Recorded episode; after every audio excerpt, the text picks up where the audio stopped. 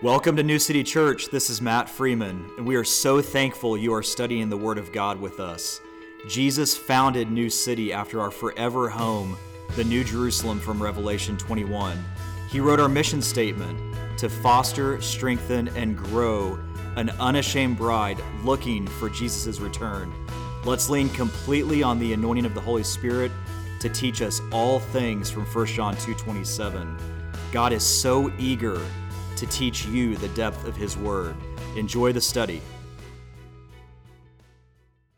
Well, we are going to, to keep going here. Before we do, though, uh, I wanted to just, re- just read uh, two headlines from the Babylon Bee just to, just to open up with some humor, because I, I love Babylon Bee. Hey, everybody say happy anniversary to the Monarchies as well.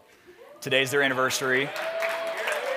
Yes, one, one year ago.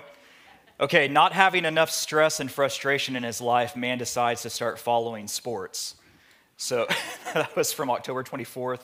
And then um, new breakthrough treatment for depression, just a hammer to smash your phone with, was also from October 24th. Then they had one recently about have you guys ever seen the Roku's? You know, why their remotes are like so tiny?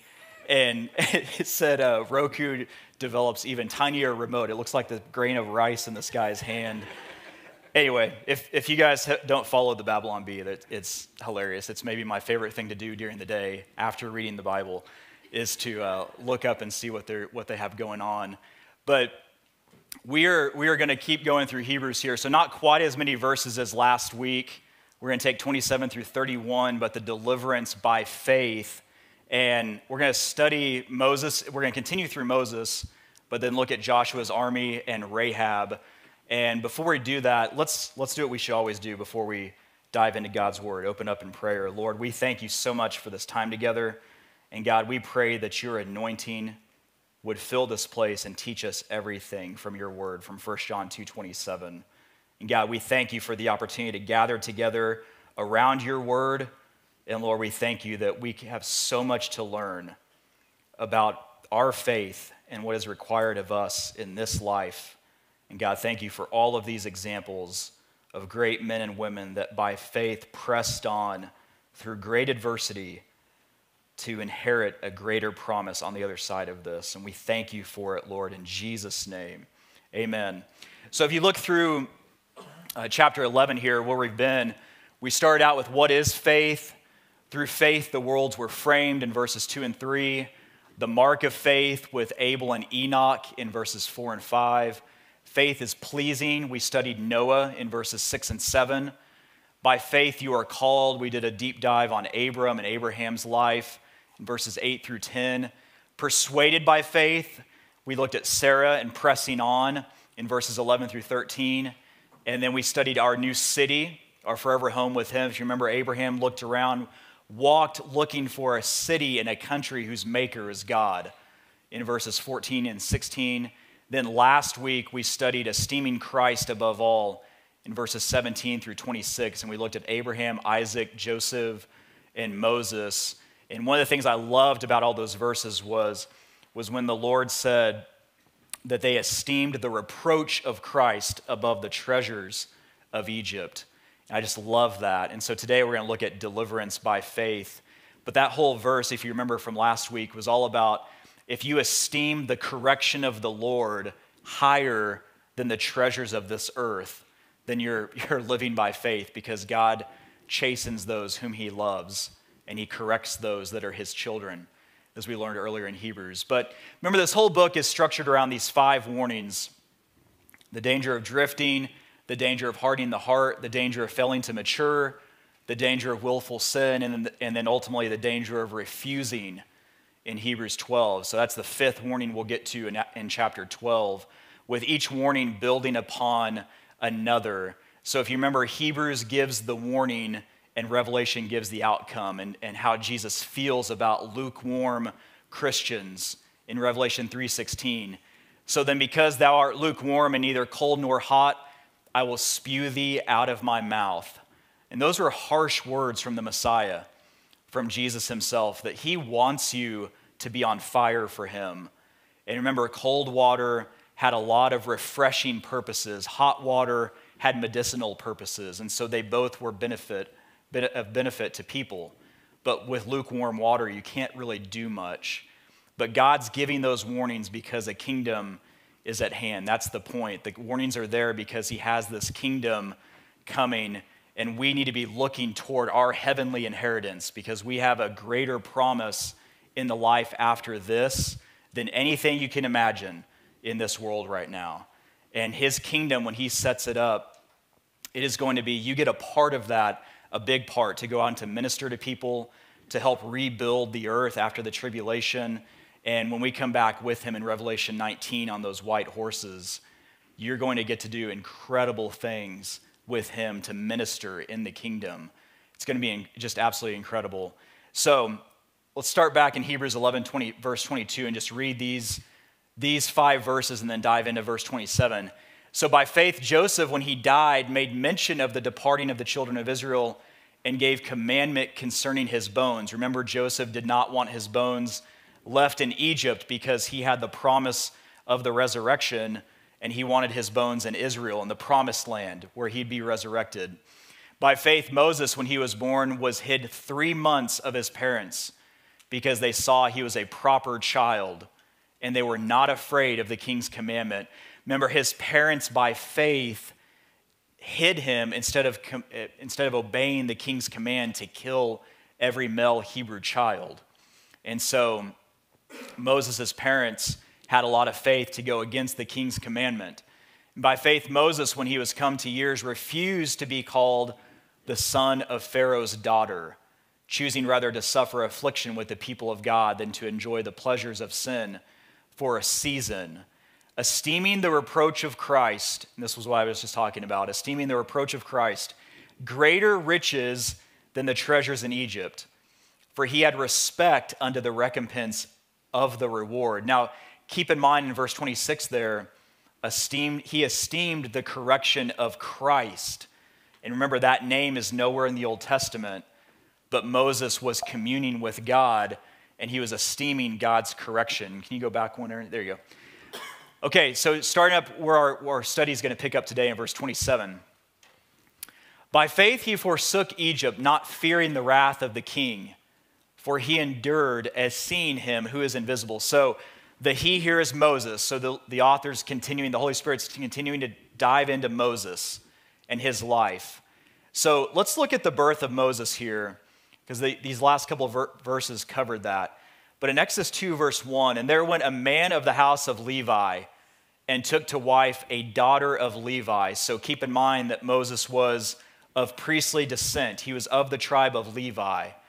And the woman conceived and bare a son, and when she saw him, that he was a godly child, she hid him three months. So he was of the tribe of Levi. He was a priest and a prophet, but not a king. Because remember, in the Old Testament, prophets could be from, the, from a priestly tribe or a royal tribe and other tribes, but the kings and priests were always held separate. They could not commingle. They commingled once with Melchizedek in Genesis 14 Jesus was a king and a priest, and then we as the church, we are kings and priests.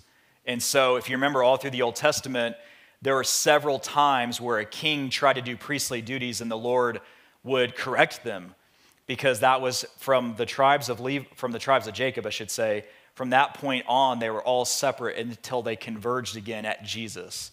That was the point. So in verse 3 here in Exodus 2, and when she could no longer hide him, she took for him an ark of, of bulrushes and daubed it with slime and with pitch and put the child therein. And she laid it in the flags of the river's bank, of the river's brink. So Moses' mom, she hid the child.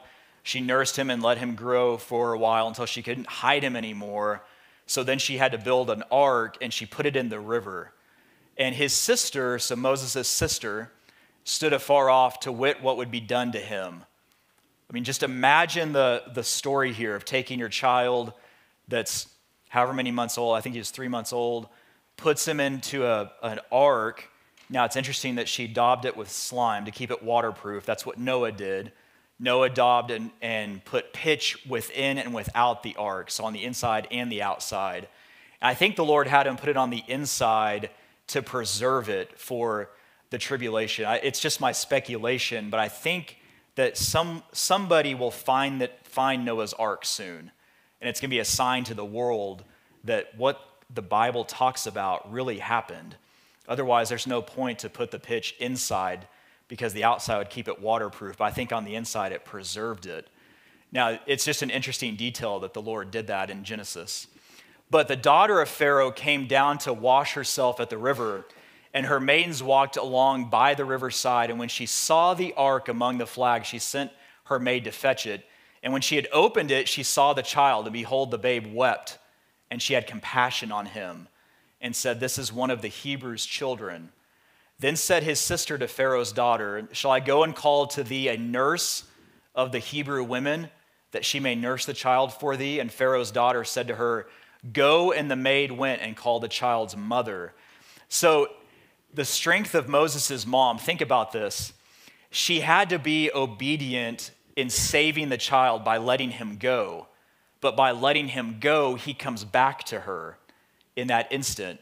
The same thing happened with Samuel's mother. If you remember, Samuel was, was a prophet, and the mother was, was pleading with God for a child. And the second she gets one, he calls to dedicate her to the Lord, dedicate him to the Lord.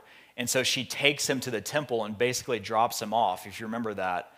But through that, she's blessed with all these other children. It's kind of the same principle here. So you see the Lord honoring the faith of Moses' mother, just like Samuel's mother. Okay, in verse 9, and Pharaoh's daughter said unto her, Take this child away and nurse it for me and I will give thee thy wages. And the woman took the child and nursed it. And the child grew, and she brought him unto Pharaoh's daughter, and he became her son. So Moses' mother gets her son back, gets Moses back, under the permission of, of the Egyptian court, under Pharaoh. So it wasn't illegal any longer for them to have this, this male Hebrew son. Then she brings him back to Pharaoh's daughter and he became her son. So the name Moses in Hebrew means to pull out or to draw out, and that's why Pharaoh's daughter calls him his name Moses in Exodus 2, verse 10. And she said, Because I drew him out of the water. So that the Hebrew name Moses means to pull out or to draw out of water. The Egyptians had a similar word that meant son. So, for example, one Pharaoh was named uh, Thutmose, translating the son of Thoth.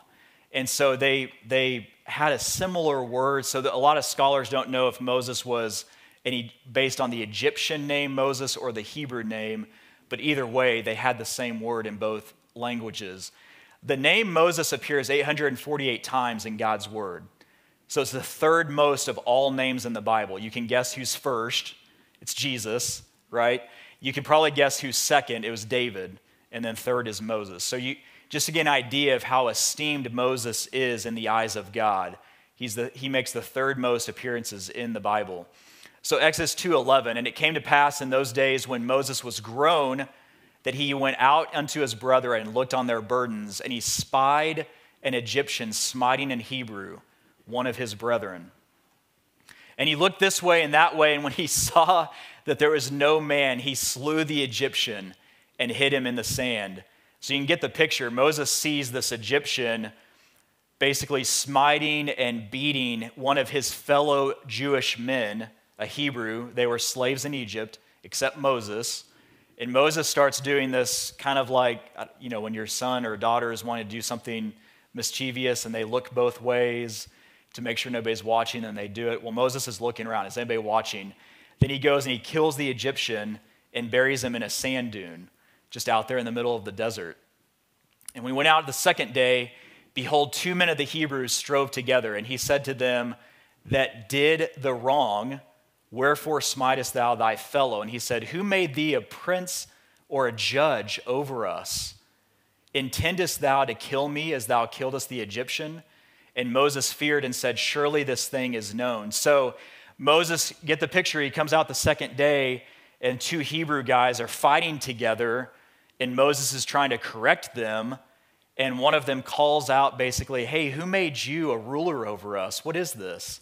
So Moses' sin caught up with him, though, because he should have never committed murder, and it was found out by the Hebrew guy that he was trying to correct. And now, what, where did Moses go wrong? Well, Romans 12 19, dearly beloved, avenge not yourselves, but rather give place unto wrath, for it is written, Vengeance is mine, I will repay, saith the Lord. So, Moses, instead of letting the Lord repay this man for what was going on, he got so frustrated and took it upon himself and committed murder. And it should have never happened. But the Hebrews are already arguing about the anointing upon Moses. So Moses comes out to correct them. And just like in the wilderness, remember the whole rebellion of Korah and his family was against the anointing of Moses and Aaron. And they're already arguing who made thee a prince and a judge over us? And the Lord is going to make him a judge over them years later. It's just going to take some time.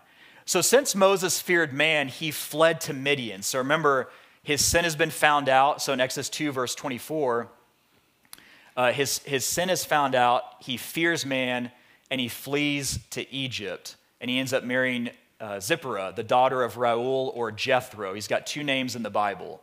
So, Moses' father in law. Jethro is how most of us know him but Reuel is his other name. So in Exodus 2, verse 24, and God heard their groaning, and God remembered his covenant with Abraham, with Isaac, and with Jacob. And God looked upon the children of Israel, and God had respect unto them. So later on, God's hearing the, the cry of the people.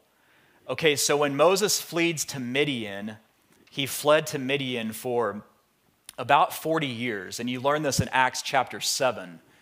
And Moses was learned in all the wisdom of the Egyptians and was mighty in words and in deeds. And when he was full, a full 40 years old, it came into his heart to visit his brethren and the children of Israel. And seeing one of them suffer wrong, he defended him and avenged him that was oppressed and smote the Egyptians.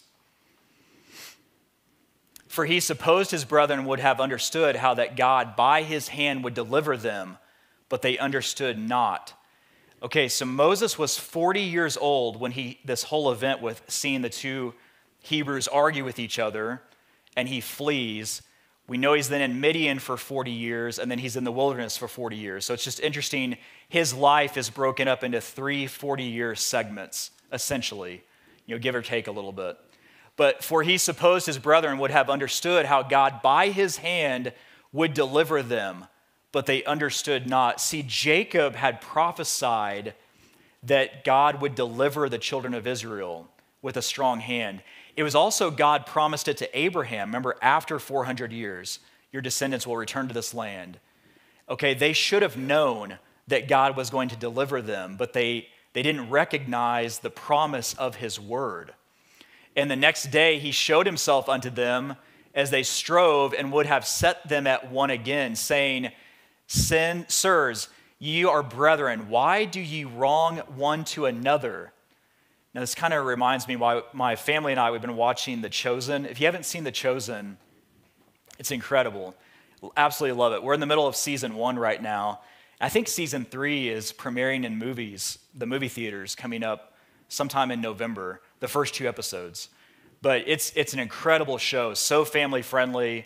It's all about Jesus and his time on the earth and the Gospels. If you haven't seen it, check it out. It's really well done. But one of, one of the Roman soldiers had a line in the episode we watched the other night that just, it really struck me hard. He, he's talking to the Jewish people and he says, Why do all of you worship one God and yet you're all divided?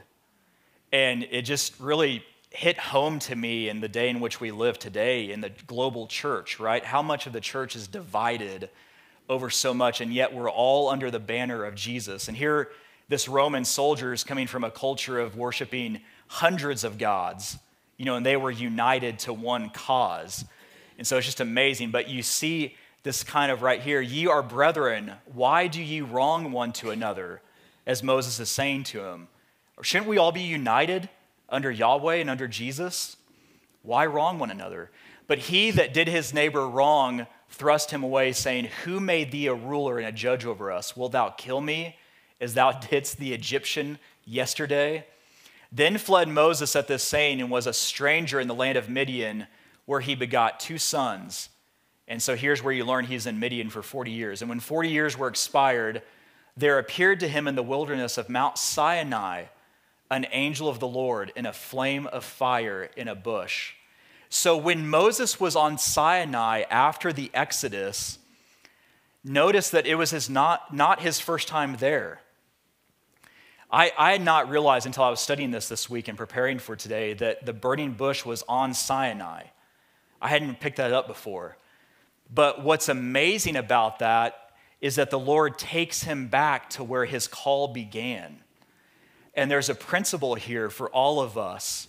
The Lord oftentimes will bring to remembrance or bring you back to where your call began. So his call begins at the burning bush on Sinai. It's the voice of Jesus as declared as Jesus lays claim to in John chapter 8 when he says, Before Abraham was, I am. That's why they picked up stones to kill him, because he's claiming to be God. He's claiming to be the voice of the burning bush. Well, it begins there. Then he goes back to Egypt to bring his, the children of Israel out. And he, after all these dramatic events and the death of the firstborn, he comes back out to Mount Sinai again. And so you can imagine when he gets back, it's, you can just think about the flood of memories coming back to Moses of, wait, this is where my call began. And now there's a new call launching off into the wilderness of what I'm going to do next. And now remember, God was faithful the first time, He's going to be faithful the, the second time as well. And so oftentimes, that's also one way to win back a brother or a sister. Bring to remembrance, and we looked at this in Hebrews, bring back to remembrance for them when they got saved, when they were called. If you can do that, usually they, they get a sense of wait a minute, I've gone astray somehow. I've forgotten what God called me to. And, and they remember what it was like when they were born again and they had a call on their life. So, wrapping up in Acts here in verse 31, chapter 7, when Moses saw it, he wondered at the sight and he drew near to behold it. The voice of the Lord came unto him. Remember, what attracted Moses was not the fire in the bush, but his fact that the fire was burning and not consuming the bush. And so it's a picture of God's wrath not consuming us because that, that bush was made out of acacia wood. It's the same wood that was made to build the Ark of the Covenant. It's the same wood that likely was the helmet of thorns for Jesus. In the Hebrew and the Greek, it's a helmet, not just a crown. And so when they pressed in on his skull, you could imagine all of the thorns on, on top were just gashing his head open the whole time. But when Moses saw it, he wondered at the sight saying, I am the God of thy father, so the voice from the bush, the God of Abraham and the God of Isaac and the God of Jacob. Then Moses trembled and durst not behold. Then said the Lord to him, Put off thy shoes from thy feet, for the place where thou standest is holy ground. Don't lose sight of that concept. When you're in the presence of the Lord, you know, think about your shoes, right? They pick up a lot of stuff in the world as you're walking your daily walk the, the principle for you and I there is that you can't bring things of the world to the presence of Jesus. You need to submit them to him. And let, so take that off and lay it aside. Come into his presence without things of the world. And then said the Lord to him, Put off thy shoes from thy feet. So in verse 34 here, I've seen and I've seen the affliction of my people, which is in Egypt, and I have heard their groaning and am come down to deliver them. Now, it's amazing that God came down to deliver them. He, he worked through Moses, but God left heaven and came down to deliver them. And now come, I will send thee into Egypt. And Moses, whom they refused, saying, Who made thee a ruler and a judge? The same did God send to be a ruler and a deliverer by the hand of the angel which appeared to him in the bush. It's amazing. They refused Moses and yet God did send him to be a ruler and a deliverer to them. It's kind of a type of Jesus. And remember when Jesus said, I came into my own and my own received me not? It's that same concept. Joseph, Joseph experienced that as well. But he brought them out after that he had showed wonders and signs in the land of Egypt and in the Red Sea and in the wilderness 40 years. So remember, the wilderness was 40 years. Kadesh Barnea was probably 38 of those 40 years in verse 37 that is that Moses which said unto the children of Israel, A prophet shall the Lord your God raise up unto you of your brethren, like unto me. Him shall ye hear. This is he that was in the church. Now, that's an interesting phrase. In Acts 7, God is calling the, the congregation of the Israelites a church. And I didn't look this up in the Greek, I'd have to look it up, but it might be, a, it may not be the word ecclesia, because I think the Greek word ecclesia is the first time Jesus uses it, as our church. Uh, but don't quote me on that, it, I, we'd have to go look that up. But that's an interesting thing. He's calling them a congregation or a church. Now we know they are not a part of the church because they didn't have the Holy Spirit indwelling them permanently that was formed at Acts 2, which the angel, which the angel with the angel which spake to, to him in the Mount Sinai and with our fathers, who received the lively oracles to give unto us, to whom our fathers would not obey, but thrust him from them, and in their hearts turned back again into Egypt, saying unto Aaron, Make us gods to go before us. For as for this Moses, which brought us out of the land of Egypt, we wot not what has become of him. Remember, Moses left them for just a few days on Mount Sinai and they got so anxious that he was gone, they fashioned a golden calf and started worshiping it and claimed that it was their deliverer from Egypt. That's how, that's how unsettled they were. They weren't grounded completely in God's word. So in Hebrews 11 27, remember the, the verse we're looking at here. By faith he forsook Egypt, not fearing the wrath of the king, for he endured as seeing him who is invisible. So think about Moses. Initially, he did fear Egypt and the wrath of the Pharaoh because they sought to kill him for killing the Egyptian. They, they, he feared Pharaoh, he feared man. And after spending 40 days with the Lord exiled in Midian and maturing in his faith, he came back ready to stand up to evil. It took him four decades to grow in his faith enough to walk into the court of Pharaoh. So when, when, we are, when we are in this process, the sanctification process, with young Christians, if you have young friends or family members that are young Christians in your life, be patient and always give them a reason for the hope that you have because they are growing, they're trying to learn, they're trying to understand what it means to truly walk with the Lord and to fully surrender to Him. So be patient. It took Moses 40 years you know, think about that. He was a, a great man of God, but he came back ready to stand up to evil. Now, Moses needed strength to face Egypt and his own people who continued to challenge his anointing the whole time. And, and note that Moses pressed on as if he, were, he was seeing Jesus. Look at the end of that verse as seeing him who is invisible, the Lord.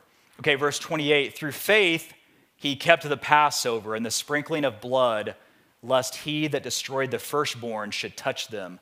So remember, the Passover is instituted in Egypt, and the, the destroying angel goes through and kills all the firstborn if they're not covered by the blood of the lamb. That's the key.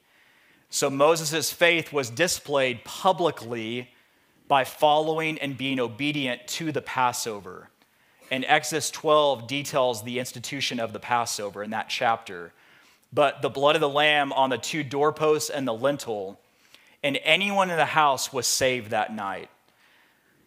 It was not Jew or Gentile specific. Now, on the Hebrew calendar, because the next day for the Hebrew calendar starts at sundown, we know the Passover was celebrated on the 14th day of the seventh month. It's linked to a day of the calendar.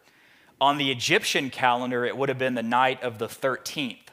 That's where the, all the superstition of Friday the 13th comes from this event because they, they, all of their firstborn were dead and killed on Friday the 13th. That's when that starts in cultures all around the world. But on the Hebrew calendar is a day of salvation, the, the Passover, a day of great deliverance.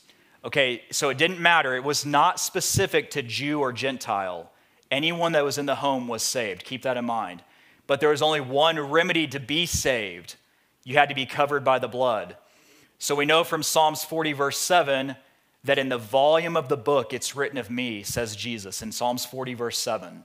So the requirement in Exodus, so the Passover, the whole Passover event speaks of Jesus, right? He is the Lamb of God. The requirement of the Passover in Exodus 12, verse 46 in one house it shall be eaten, you shall not carry any of the flesh outside the house, nor shall you break one of its bones. So the lamb's bones could not be broken for it to meet the Passover requirement. The prophecy of this is in Psalms 34, verse 20. He guards all his bones, not one of them is broken. Speaking of Jesus. Well, then you see this on the cross fulfilled in John 19, verses 32 through 33. Then the soldiers came and broke the legs of the first and of the other one, of the other who was crucified with him. But when they came to Jesus and saw that he was already dead, they did not break his legs. So he fulfilled that even that little requirement of the Passover. The whole feast speaks of Jesus. He was crucified on Passover. He is our Passover. And they make this link, the New Testament, the Holy Spirit makes this link several times. In 1 Corinthians 5 7, therefore purge out the old leaven, that ye may be a new lump, since you truly are unleavened. For indeed Christ, our Passover, was sacrificed for us. So the Holy Spirit's linking Christ as our Passover. So just keep that in mind. In John 1 29, the next day, John, John the Baptist, saw Jesus coming toward him and said, Behold the Lamb of God who takes away the sin of the world. That's a Passover phrase, the Lamb of God. In Revelation 5, verses 4 and 6, remember when we are raptured out in Revelation 4, verse 1, we're in the throne room of the universe, the 24 elders represent the church. We are looking for someone to come forward and to take the scroll from the Father's hand. And no man was found worthy to open and to read the scroll, to look at it. This is in Revelation 5, verses 4 and 6. But one of the elders said to me, Do not weep. Behold, the Lion of the tribe of Judah, the root of David, has prevailed to open the scroll and to loose its seven seals. And I looked, and behold, in the midst of the throne and of the four living creatures, in the midst of the elders, stood a lamb as though it had been slain. That's a Passover phrase having seven horns and seven eyes, which are the seven spirits of God. Remember, that's from Isaiah 11, verse 2, sent out into all the earth. So even the Passover date is prophetic, and it actually is connected to Noah's ark back in Genesis chapter 8. So if you remember Noah's ark, there's only one ark. Uh, God closed the door to the ark and then waited seven days before the rain started. That was in Genesis 7, verse 4. Noah preached about the flood 120 years, and you learn that in, in 2 Peter 2 5, that he was a preacher of righteousness. Genesis 6 3, we learn that he preached for 120 years. And that's interesting that his days of preaching are the same length as Moses' life 40, 40, 40. But God was patient. He gave his people a choice, a chance, right? And of everybody on planet Earth, other than Enoch, who was raptured before the flood, only eight people chose to believe God and enter that ark. So just keep in mind that it's always a remnant, okay? It's always a remnant that is following Jesus. Do not, do not be discouraged when you're out in this world looking around and, and you're not seeing many people serving the king that you and I serve. But in Genesis 8 4 tells you when the, the date the ark rested. Then the ark rested in the seventh month, the 17th day of the month, on the mountains of Ararat. So, in the Exodus event, when God delivers the children of, of, Israel with the Passover, he starts a new calendar. And he gives them a religious calendar and a secular calendar or, or a cultural calendar. And the seventh month was called Abib, but then on the new Jewish religious calendar, it's called Nisan. So, those were the two of the same months, they were the same time. Okay, if the ark rested on the 17th day of the seventh month, They've got two calendars. Jesus was crucified the 14th of Nisan, the 14th day of that month. Remember, he controlled all the timing in the Gospels. He, he slipped out of crowds so many times. My hour's not yet come. It's not my day yet. But then finally at dinner, he looks at Judas and says, Whatever you're going to do, do now. And then he gets, he is controlling the timing. So he's crucified on Passover. That's the key. Well, we know he was crucified then the 14th day of the seventh month. He was in the tomb three days, which means he, his resurrection from the tomb and leaving the tomb was the 17th day of the seventh month. So Noah's exiting of the ark was on the anniversary in advance of Jesus exiting the tomb. And it's all linked to the Passover in the, in the middle of that. And so it's all the way from the beginning, from Genesis 8, that is prophesied of when Jesus would leave the tomb. That is incredible. Now, look at all these different prophetic events, much like the Passover. All of these speak of Jesus, that he would make a triumphal entry into Jerusalem from Zechariah 9 9 and Psalms 118. People would sing Hosanna to him in Psalms 118, verses 25 through 26. He would be betrayed by a friend for 30 pieces of silver in Zechariah 11 and Psalms 41. Judas then takes the 30 pieces of silver in Matthew 26, verse 15. Now remember, silver always speaks of blood in the Old Testament, Levitically. So he's betrayed for 30 pieces of silver, speaking of blood. That's why the tabernacle, when they carried it around, the poles, it rested on silver sockets around the wood. So the, the promise and the fellowship entry to know God rested on blood. That's why he uses silver for that. He'd be rejected in Psalms 118, 69, and 69, verse 20. He'd be a smitten shepherd in Zechariah 13, 7. He'd be given vinegar and gall in Psalm 69, verse 21. They would cast lots for his garments in Psalms 22, verse 18. He'd be pierced in Zechariah 12:10 and Psalms 22, verse 16. He'd be reproached and mocked in Psalms 22, verse 7 and 89:51. He'd be whipped in Psalms 129:3 not a bone to be broken in Psalms 34 20, and his beard would be ripped off in Isaiah 50, verse 6. And you don't even see that in the Gospels, but they ripped off his beard when he was getting beaten by the Romans. And so all of those predictive events, speaking of that moment when Jesus would be crucified on behalf of you and I, it's just incredible. It's all over the Bible. And so when you, when you start reading the Bible, like we always talk about, just try to figure out how do all these verses speak of him because every one of them speaks of him somehow. And that's the key. When you can recognize that and start finding that, your faith will just take off your relationship with him. So in Hebrews 11, back to Hebrews 11 here, verse 29. By faith they passed through the Red Sea as by dry land, which the Egyptians assaying to do were drowned. Assaying meaning attempted. In the Greek, that word is attempted. So the Egyptians attempted to follow God's people on their road of deliverance. Now, by doing so, the hand of God destroyed them. Now, keep that in mind. Evil often tries to counterfeit the road of righteousness, but they ultimately get destroyed. But everything Satan does is a counterfeit, and they try to walk on God's road, and eventually the Red Sea comes crashing on them, and they will be destroyed. So just keep that in mind. The, the wickedness cannot traverse God's road. Now, you see this in Exodus 14, verse 21.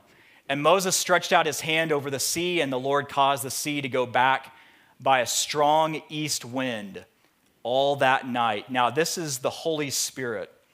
So, an east wind, an east wind cannot divide water two directions.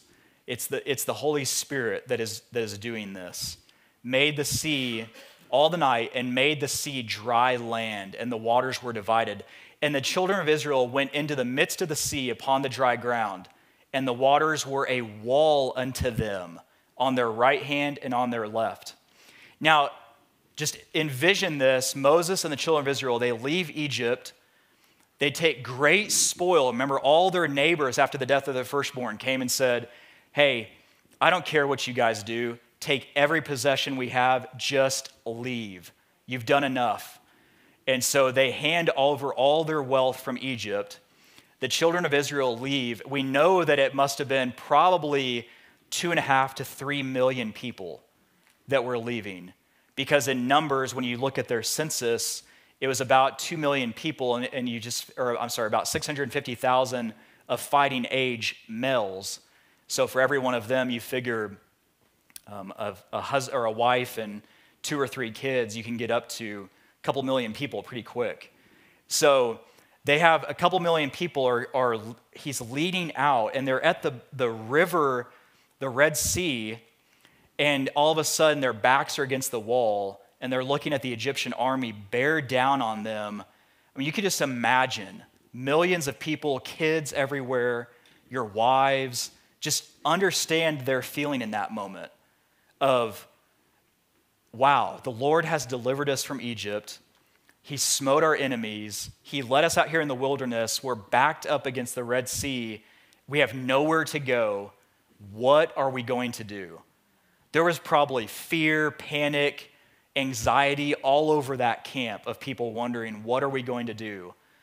And, and all of a sudden, God, like He does all throughout His Word and what He will do in your life, He loves the drama, right? God always loves drama. He loves the dramatic deliverance of the just in time deliverance. He is never early and never late. And that's why He left Lazarus in the tomb four days. Remember, and all the people are coming to him. If you just would have been here, he wouldn't have died. And, and Jesus is going, hey, it's okay. You know, he's just sleeping, I promise. He's coming. Just wait a minute. But but they part the Red Sea and then they have to hike down the mountain to get into the dry ground to walk over. So just just imagine the the coordination, right, of trying to get millions of people down a, the side of a cliff while carrying things with animals. While they're in the water, that's probably, we talked about this a few months ago, but that's probably where they got the dolphins to make their shoes in the wilderness, was probably in that. But they, they did a lot in that time. And they get through, and then the Egyptians are probably sitting there going, okay, they did this. We can do this, right? We can come down in this. It's okay. But just imagine the miracle of these walls of water up. And you could probably see sharks swimming around on the other side and all kinds of stuff. But look at Exodus uh, verse 22. The children of Israel went into the midst of the sea. So they went down to the midst. Well, we know that it was a wall on their right hand and their left hand. We know from that that the waters stood upright. But we learn in the Song of Moses that the waters actually congealed like jello. That they didn't just stand upright, they congealed. In Exodus 15, verse 8, and with the blast of thy nostrils, the waters were gathered together. The floods stood upright as an heap, and the depths were congealed in the heart of the sea. So Moses led millions of people through waters that became jello. That's pretty amazing. I wonder how many of the kids were just touching it and trying to figure out what's going on. I, I bet they just were absolutely, their minds were probably just blown away. But Exodus 15, verse 9, the enemy said, I will pursue, I will overtake, I will divide the spoil. My lust shall be satisfied upon them. So they were bloodthirsty. The, the Pharaoh and his army were bloodthirsty. I will draw my sword, my hand shall destroy them. Thou didst blow with thy wind, and the sea covered them and sank as and they sank as lead in the mighty waters. So just imagine how how the Pharaoh and his army are chasing them in chariots. They're going through the Red Sea, and then all of a sudden that jello starts to shake, right? And the molecules change at the voice of Jesus, and they just become waters just crashing into them, and they all drown right there. Okay, in Hebrews 11, verse 30, by faith the walls of Jericho fell down after they were compassed about seven days. Okay, now if you're not familiar with the story of, of Joshua and Jericho, everything that occurred at Jericho was contrary to the Torah. Okay, Joshua is a variant form of the name Jesus in Hebrew. Joshua in Hebrew is Yehoshua, meaning God is deliverance. And Jesus' name in Hebrew is also Yehoshua, Yehoshua, which over time became shortened to mean Yeshua. They just started calling his name Yeshua or Yeshua. And it's but it's the same name. So you have a name of the Messiah on the book of, an, of the Old Testament. Jesus has a, his name is on the book of an old of one of the books of the Old Testament. So the entire story of Joshua is one of a military commander conquering the land and rightfully taking back what belongs to God and his people. It's exactly what Jesus does in the book of Revelation. He's conquering the land on behalf of his people. So they are both military commanders taking back what's been taken by God. Okay, so who fought the battle at Jericho? In Joshua 5, verse 13, we find out And it came to pass when Joshua was by Jericho that he lifted up his eyes and looked, and behold, there stood a man over against him with his sword drawn in his hand. And Joshua went unto him and said unto him, Art thou for us or for our adversaries? Now, notice that Jesus does not take a side. He doesn't say, Oh, I'm with you guys. He says, No, I'm with, I'm with God. I'm not with you or for your enemies. If you're with God, then I'm with you. In verse 14, he says, And he said, Nay, but as captain of the host of the Lord am I now come. And Joshua, by the sound of that voice, as the captain of the host of the Lord, am I now come? At the sound of that voice, Joshua fell on his face immediately because that's all you can do in the presence of Jesus is fall on your face to the earth and did worship and said unto him, What saith my Lord unto his servant? And the captain of the Lord's host, that's, this is Jesus, said unto Joshua, Loose thy shoe from off thy foot, for the place whereon thou standest is holy. And Joshua did so. And so Jesus is once again telling him exactly what he told Moses at the burning bush Take your shoe off, you're on holy ground because I'm here. And Jesus is walking and he's going in and he's going to fight the battle at Jericho. Now, when you look at this, the Ark of the Covenant was never supposed to go to war. It was supposed to be in the Holy of Holies of the tabernacle.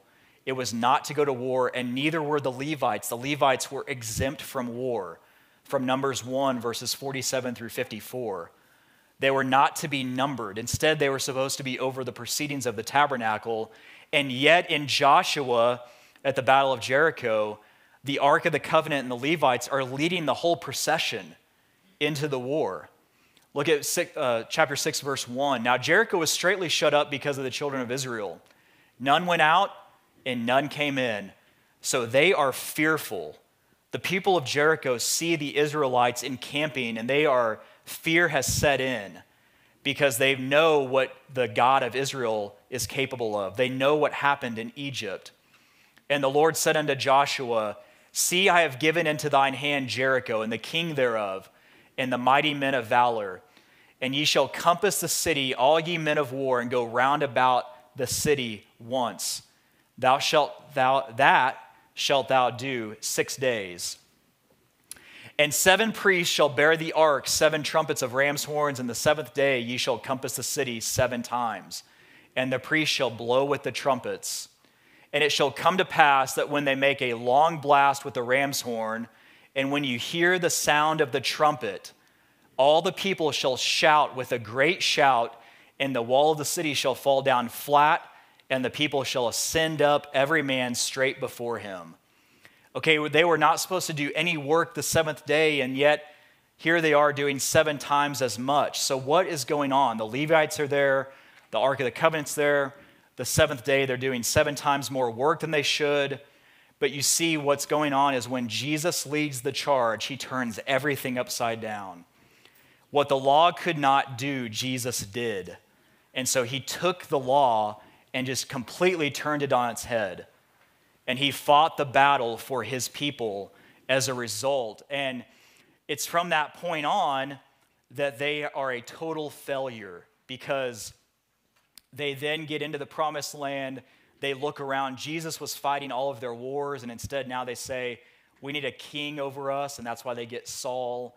And it's just a downhill slide from there. The, the Messiah was literally in their presence fighting their wars for them, and yet they still wanted an earthly king. It just shows you that there is no faith in anything that you and I see, and that's why Hebrews 11:1 is so important that faith is not is the evidence of things not seen. We've got to build our faith by the word of God, not on what we see.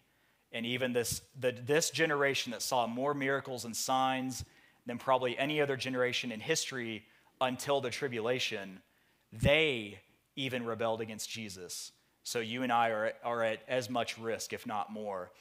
But with a great shout, we too will have a victory and forever be with the Lord. So look at the wording again in Joshua 6, verse 5. This just kind of struck me this week. When you hear the sound of the trumpet, all the people shall shout with a great shout, and the wall of the city shall fall down flat, So it's not going to fall down where there's rubble and you've got to climb over. It's just going to fall flat. So God, at the sound waves, the frequencies of the voice of his people, tear down those walls, those strongholds. But look at how it ends. And the people shall ascend up, every man straight before him. It just reminded me so much of the rapture with the sound of a trumpet and a shout that all the people shall ascend. And it's that it sounds a lot like the rapture because there's two purposes of the rapture. One, to bring his church home, but the second is to declare war on his enemies. It's a war cry. The rapture sound, that trumpet, that ram's horn, is a war cry. And it just reminded me of what, of what the Lord told me back on June 30th that Jesus is a wartime king. And that's one of the purposes of the rapture is that it's a declaration of war against his enemies. And before a king goes to war, he brings his ambassadors home. And that's, what, that's part of what's happening there in the rapture. Okay, the last verse here, verse 31. By faith, the harlot Rahab perished not with them that believed, not with them that believed not, when she had received the spies with peace. So, a different spelling of the name, Rachab, is trans, as transliterated in the King James translation of the Greek New Testament. It's mentioned in the Gospel of Matthew as one of the ancestors of Jesus. That's in Matthew chapter 1, verse 5. If you, if you read the genealogy of Jesus, there are a few women that show up in that genealogy, uh, but Rahab is one of them. She married Salmon of the tribe of Judah and was the mother of Boaz now, that's pretty neat because if you know the story of Ruth, Boaz marries Ruth. They have a son named Obed, who has a son named Jesse, who has a son named David. And so, so Rahab, it appears, may be the great great grandmother of David. And thus the scarlet thread continues by her faith. Now, the scarlet thread starts in Genesis chapter 3 the seed of the woman. That's where the scarlet thread begins. But look at this in Joshua 2. She's first intro- introduced in Joshua 2. And Joshua, the son of Nun, sent out of Shittim two men to spy secretly, saying, Go view the land, even Jericho. And they went and came into an harlot's house named Rahab and lodged there. Now, the, even that word, though, harlot, uh, may be a mistranslation out of the Hebrew. Uh, she probably was not a harlot as you would think of a harlot. It means something totally different. But it was told the king, it's, and it's amazing, ever since this is written in English, everyone thinks, oh, the harlot Rahab. She probably was a, a very God fearing uh, woman that was living a holy life. But it was told the king of Jericho, saying, Behold, there came men in hither tonight of the children of Israel to search out the country. And the king of Jericho sent unto Rahab, saying, Bring forth the men that are come to thee, which are entered into thine house, for they be come to search out all the country.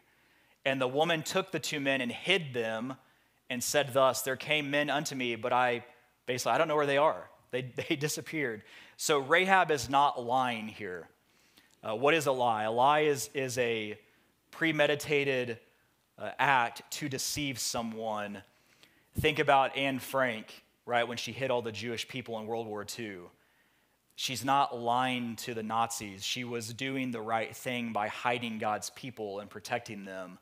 And she's, she is, Rahab is standing up for God's people and trying to hide them from basically from being murdered. But in verse 5, and it came to pass about the time of shutting of the gate when it was dark that the men went out. Whither the men went, I, I, I won't not. I don't know where they went. Pursue after them quickly, for ye shall overtake them. But she had brought them up to the roof of the house and hid them with the stalks of flax, which she had laid in order upon the roof. And the men pursued after them in the way of Jordan unto the fords. And as soon as they which pursued after them were gone out, they shut the gate. And before they were laid down, and she came up unto them upon the roof. And she said unto the men, I know that the Lord hath given you the land. Think about what Rahab is saying. I know that the Lord keeps his promises to Abraham, Isaac, and Jacob. He's given you the land, and you are here to take it, and there is nothing we can do to stop his hand. Because if Pharaoh and the whole Egyptian army couldn't stop you, There's no way that Jericho, which is the house of the moon god, by the way, it's the first place that Jesus attacks because uh, the moon god is, is it's Baal worship, it's satanic. It's why a, a crescent moon adorns every mosque on planet Earth today. It's moon worship. It's exactly what they're doing at Jericho. These are not new things. And then when you read in Judges that they take the crescent moon off the camels and things of the people they defeat, and the, and the Israelites wear them as necklaces and anklets. It's, there's a lot more going on there than just taking jewelry. They were adopting the worship of the moon god. But anyway, just as a side note, and the men pursued after them. And before they were laid down, she came up to them upon the roof, and she said unto them, I know that the Lord hath given you the land, and that your terror is fallen upon us, and that all the inhabitants of the land faint because of you. For we have heard how the Lord dried up the water of the Red Sea for you when ye came out of Egypt, and what ye did unto the two kings of the Amorites that were on the other side of Jordan, Sihon and Og. That's the king of Bashan. That's where Goliath is from, that area, Gath, whom ye utterly destroyed. And as soon as we had heard these things, our hearts did melt. Neither did there remain any more courage in any man because of you. For the Lord your God he is God in heaven above and in the earth beneath. Now, therefore, I pray you, swear unto me by the Lord, since I have shown you kindness, that you will also show kindness unto my father's house, and give me a true token, and that we will sh- save alive my father. So basically, they're saying, she's saying, Anyone that's in my house, will you please save when you come to conquer the land? And the man answered her, Our life for yours, if you utter not this our business, and it shall be when the Lord hath given us the land that we will deal kindly and truly with thee. Then she let them down by a cord. Now, here's where that scarlet thread, all the way from Genesis 3, continues. Through the window, for her house was upon the town wall, and she dwelt upon the wall. And she said unto them, Get you to the mountain, lest they the pursuers meet you, and hide yourselves there three days. It's always the time between death and life, three days until the pursuers be returned, and afterward may you go your way. And the men said unto her, We will be blameless of this thine oath, which thou hast made us swear. Behold, when we come into the land, thou shalt bind this line of scarlet thread in the window which thou didst let us down by, and thou shalt bring thy father and thy mother and thy brethren and all thy father's household home unto thee. So the scarlet thread, it continues right there. And it sounds a lot like the Passover, right? Hide your family in your house. There's something red on the outside. We will spare them, and then you'll be saved. But the, spar- the scarlet thread, it continues right there from Genesis 3.15, goes all the way through Rahab the harlot, which isn't really harlotry, but Rahab all the way down through David, all the way through the Messiah, and it's how we have fellowship with him. But deliverance by faith deliverance by faith in Jesus is our direction. And that's the key. So, what, what Moses did, he, was, he had deliverance by faith. The children of Israel had deliverance by faith. Then you had uh, Joshua's army tearing down the walls of Jericho. They delivered, they were delivered by faith. And then Rahab and her whole family delivered by faith. And so that is the call to all of us, right? Is to have deliverance by faith. So we've got to be we've got to be watching because we too are going to be delivered by faith. And our faith of deliverance now is the rapture. It's our blessed hope. It's our blessed hope that we all have to be looking toward.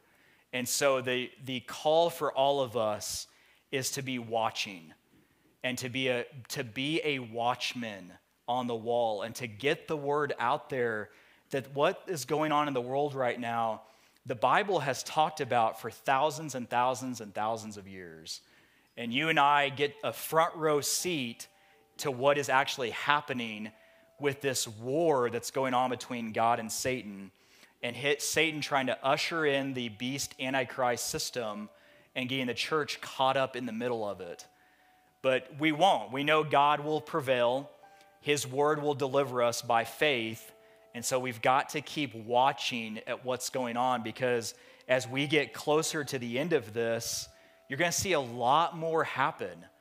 And whether it's in our lifetime or in the lifetime of our children, you know, it's to be to be determined. but you are seeing literally all of the stage setting all around you happen. So we've got to watch according to Matthew 25 42. We've got to watch, therefore, according to Matthew 25 13. We've got to take ye heed, watch, and pray, according to Mark 13 33. We've got to watch, according to Luke 21.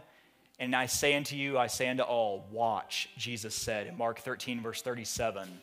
And so get into the Word of God and strengthen your faith and stand up and push back. We have maybe one of the most important elections in our nation's history coming up on Tuesday. And I'm encouraging all of you. You know, I, I cannot tell you how often I hear Christians talk about, well, we just need to stay, Christians need to stay out of politics. You know, they're to be separate. And that could not be as far from the truth. Look all through the Bible, God's people were involved. Moses was very much involved in politics in Egypt. Ruth was very much involved in politics in Persia, in delivering the Jewish people.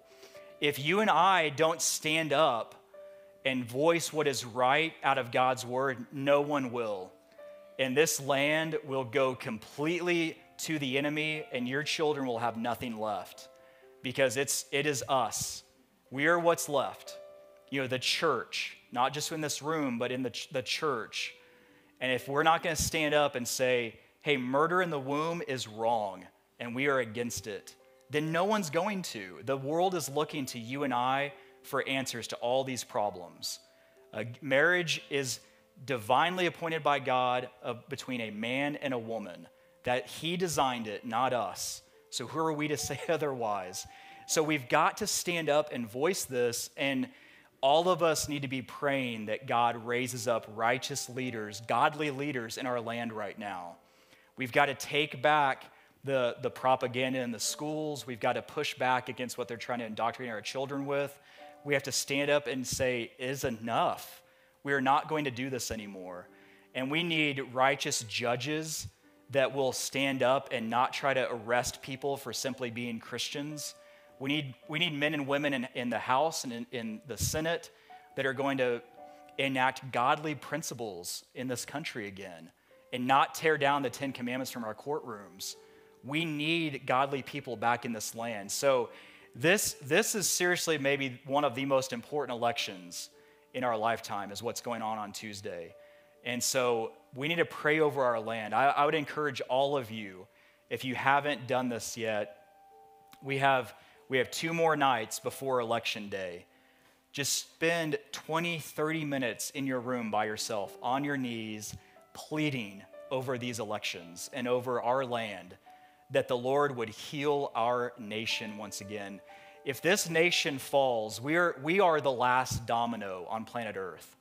That if we fall and there is no more light to the world, then it's the world is going straight to the beast system okay, if the United States does not stand. I, am just telling you guys, we are the last one. It's why there is such a war over our nation, because we are the one place that's left to study and to openly gather to study God's word without the threat of imprisonment. And even that's starting to show up in the US. So we've got to stand up. We cannot back down. Yes, the Lord has promised to deliver us by the rapture and that we will not see the tribulation. But that does not mean we can sit back, kick our feet up, and not get involved. We've got to be occupiers until he comes, like he said in Luke. So, with that, if, you if you're here and you need to get born again, and what is this whole Jesus thing about? It's really simple. It's Romans 10 9, that if thou shalt confess with thy mouth the Lord Jesus, and shalt believe in thine heart that God hath raised him from the dead, you shall be saved. It is that simple. There is nothing you can add to it and nothing you can take away from it. You are forever born again. That's why Jesus tells Nicodemus, You must be born again. If you're born again, how can you be unborn? You can't. So you cannot lose your salvation. The key is what do you do with it from there on? So with that, I'll close us in prayer and let's and let's pray over our, our elections this week. Lord, we love you so much and we thank you for this time together, God. We praise your name. We worship you, God. You are the King of kings and the Lord of lords. And we thank you for the promise that you will take us back to where our call began to remind us of what you are calling us to and to press on. And that, Lord, we are looking to a heavenly inheritance to forever be with you and to be removed from the very presence of sin itself. And God, until that day comes, though, you have called us to occupy, to stand up, and to be a godly voice to our land and to those around us. We have got to witness and to tell people about the love of Christ. And Lord, that there is one way into that ark before the door closes, and it's by you and you alone, King Jesus. And Lord, we thank you that in John you said, I am the door, because it's the only door that anyone can come through to have access to the Father. And so, Jesus, thank you for calling out a people to your name in these last of last days. And so, Lord, according to Second Chronicles 7:14, we do turn to you right now and we are pleading the blood of Jesus over the land of the United States of America and that Lord you would sweep through this nation just like that east wind start in Washington D.C. and march across this nation from east to west and Jesus turn this land upside down and let the walls of Jericho fall flat to the earth and let your people raise up with a shout from heaven that will tear down the strongholds and the places that the enemy has a foothold and a fortress. Your word is mighty to the tearing down of strongholds, God. And we pray that you would tear those down and that you would let a revival spread across this land and that you would raise up godly men and women to take seats of authority in this nation, and that you would raise up righteous judges that adhere to your word and that pursue you and that look to you to make righteous, discerning judgments in this land. Lord, I pray that those that are wrongfully imprisoned right now, simply for standing up and speaking out, Lord, we're thinking of Gregg Phillips and Catherine Engelbrecht. God, we pray that you would release them. They are godly people that took a bold stance to step up and to speak the truth. And God, we pray that you would open those doors of those prisons and that they would walk out. Those preachers and those pastors in California and Oregon that are wrongfully imprisoned for praying outside of abortion clinics, God, set them free. And Lord, we pray that your presence would anoint and set over this land and that you would turn your enemies back and that they would be drowned by the sea. And Lord, let them not have a voice any longer in this land. And let our children be raised in a place that the Word of God is taught and that you are sought after and that your name is known from east to west and north to south. Cover this land from border to border with your glory, Lord Jesus. We know that once, once, coming soon, your glory will fill the ends of the earth. But until then, God, let it settle and occupy in this nation, in the land of the United States of America, where we made a covenant with you, Lord, so do not forget that. That our forefathers made a covenant with you, that this land would stand on your word, and this would be a land that worships you and you alone. And Lord, this nation was founded seeking you and freedom to be with you, Jesus. Do not forget that. Hear our cries, God, and bend your ear to our prayers and step down from heaven, just like you did in Egypt, and deliver your people, and stand and set your throne here in our land, and thrust your sword in this land, in this earth, and take dominion over it, God. We love you, and we thank you for this time together. And we are always looking up, looking up for you, Jesus. So thank you for that promise. In your name we pray. Amen.